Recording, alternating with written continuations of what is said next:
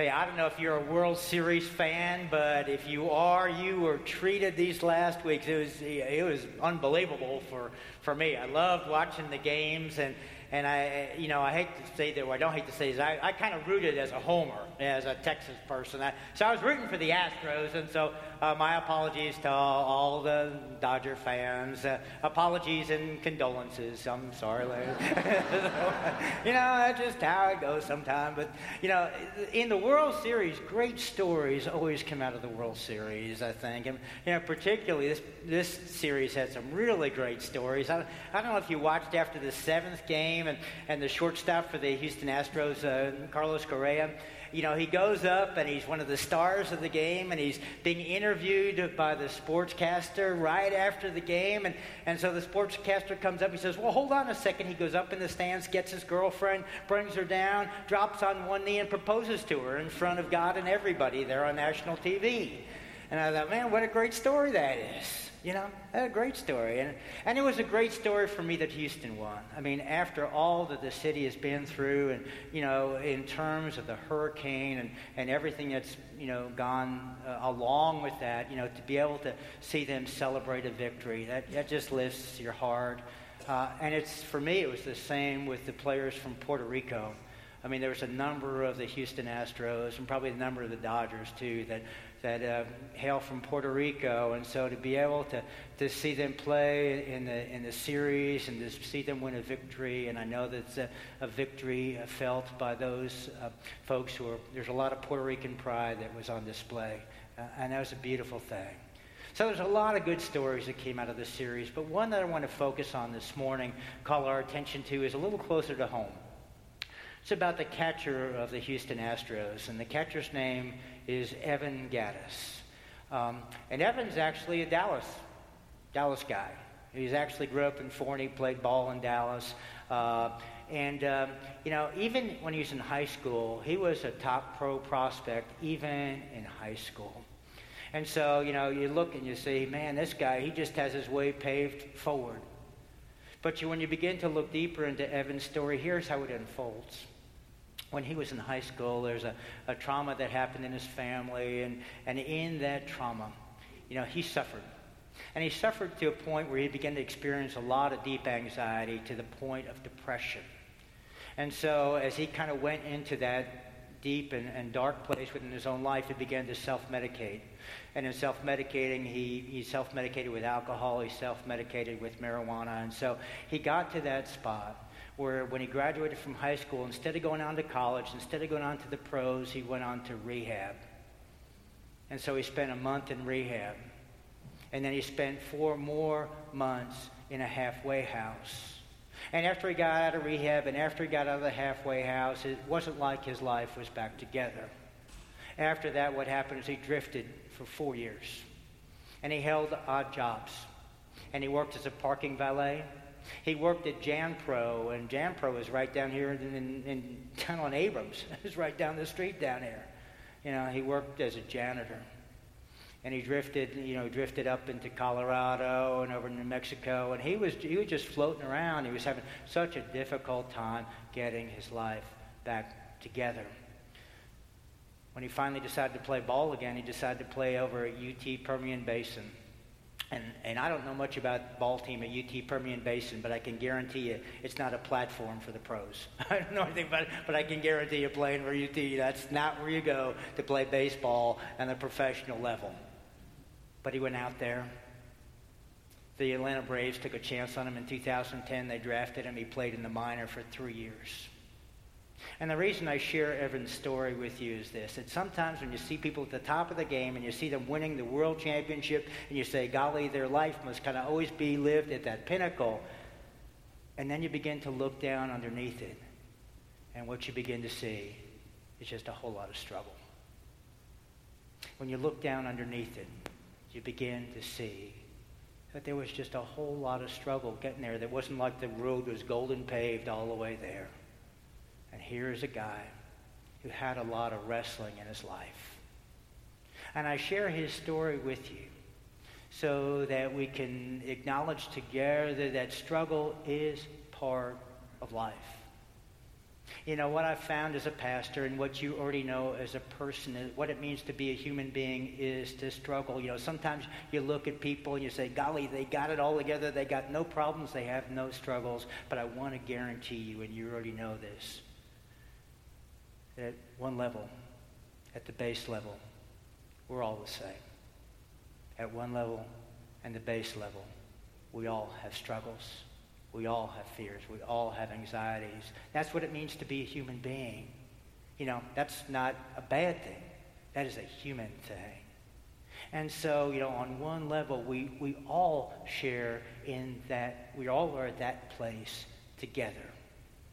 And Evan's story reminds us of that. You know, for Evan, it was just probably a little bit more obvious. But, you know, for the rest of us, we kind of find ourselves at that place too. But also like Evan's story, our story kind of reflects this as well, is, is that our stories are not simply defined by our struggles.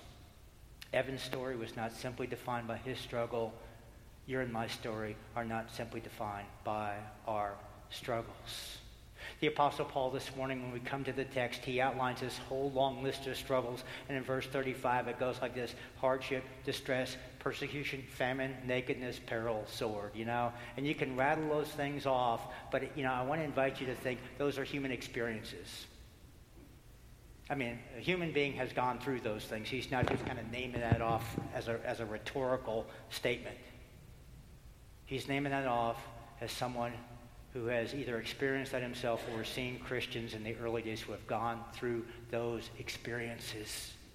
And then he asks the question, what shall we say to all of this? And that's in verse thirty-one. What shall we say to all of this? You look at all the struggles, what shall we say to all of this? You know, and one thing you could say, you could say, man, This is this is not good. You know, you could say that the title of this story, and this is his title that he puts on it, that we're lambs led to the slaughter. He said, we like we are like sheep being slaughtered all day long, is just a quote from the scripture. He says, you know, you could look at all that and you could say, hey, what this is about, what this story is, is that lambs led to the slaughter could be the title, but he says that's not the title. It's not the title because our lives are more than struggler. We are in our lives, we are more than those who struggle. He says in our lives, here's the title, we are more than conquerors. That's the word that he uses. We are more than conquerors through the one who loves us.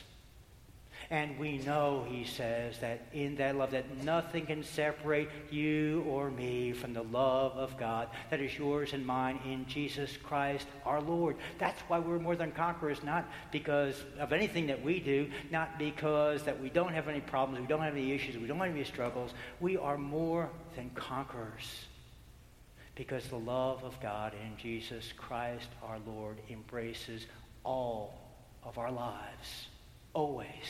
And that's why he goes into that those three couple of questions in there, thirty-four, thirty-five, thirty-six. He says, you know, if Christ is for us, who can be against us? You know, Christ is the one who seats for us, you know, who's to stand against us. You know, he goes through all of that because what he's saying is you can mount up all this evidence to the contrary, but you need to know, and I need to know, whatever you pile up there, it is not stronger, it is not greater than the love of Jesus Christ our Lord, and nothing can separate us from that love. No struggle can, no problem can, no issue can. And so he begins to say, okay, you, as you look at life, then what you can do is we can begin to kind of reframe life and reformulate and kind of write a, a kind of a different story. He says, and the story goes like this. He says in verse, it's in verse twenty-nine. He says, you know what, we're predestined. And what that means is that before you and I were formed, in our mother's womb, before we were an idea in our, you know, parents' minds, before any of that, God loved you and I before any of that. That God's love predates and goes back even before we were created. And then when we were created and God brought us into being, what that love continued to do is to follow us and to find us and to prompt us. He said, he uses the word call. That even when we were kind of going our own direction in our own ways, it's always kind of there tugging on us and saying, hey, you know, I'm over here, you know, pay attention over here. And it's kind of there kind of calling us, wooing us and summoning us into that place where we'd be in relationship with God and Jesus Christ, where we'd accept we begin to believe, we begin to trust. And that's a growing process. It's kind of, you know, a little bit by little bit by little bit, like any relationship that we share in. You kind of grow into it and you go with it, and that's called justification. That's the fancy theological name that he uses in the text this morning. We're justified. And then we're sanctified. What that means is that that life begins to shape, that love begins to shape our lives and the way that we live and the way that we treat other people. You know, it begins, we are sanctified, and he says that it's glorified. That that love begins to reach its goal. That love grows us to that place and takes us into that place where we find yet more and more and more the truth that the apostle said, that nothing, nothing that any of us have experienced can shake the love of God from your life and from my life. And so what happens is, in the midst of our struggles, we find a love that sticks with us. And that's what it means to be a saint, is to believe that, to be bold enough to believe that for yourself. Being a saint does not mean being perfect. It does not mean, in my mind, I mean, it's great to be holy, you know. It doesn't mean to be super spiritual. It doesn't mean to not have any hurts. It doesn't mean not to have any problems. It doesn't mean not to have any issues. It doesn't mean any of that. What it means is that you kind of take to heart. You grab hold of the fact that nothing can separate you from the love of God in Christ. That's what defines a saint. That's what we hold on to. That's the name of the story.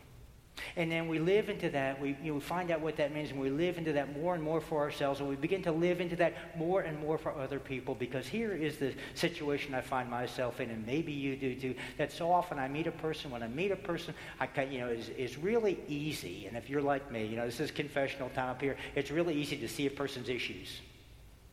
You meet a person, well, they got this going on, they got this problem going on, this going, you know, you, you gotta come along, and you can you can see right off the bat, you know, you can see all the struggles they have. I mean, it's pretty, a lot of times that's pretty clear in people's lives. And what happens when you can come along and you can begin to to, to name all of that? When you meet a person, and you know what? What that means is that they're just like me and they're just like you. That's what that means. What that means is that we all find ourselves in that same spot. But here's what saints do. They take it a step further. They say, great, we're all the same. Okay, now what I'm going to do is I'm going to believe for them that nothing can separate them from the love of God in Christ. Even when they don't believe it for themselves, I'm going to believe that for them. I'm going to think that about them. I'm going to speak with them in that way. That is how I'm going to behave toward them. Knowing that, you know, it's not going to dawn on them right off the bat, oh, this is where they're coming from, but this is where saints decide to come from. And I'll tell you what happens, friends, when you and I decide to come into relationships from that direction, it does begin to shape how people think of themselves.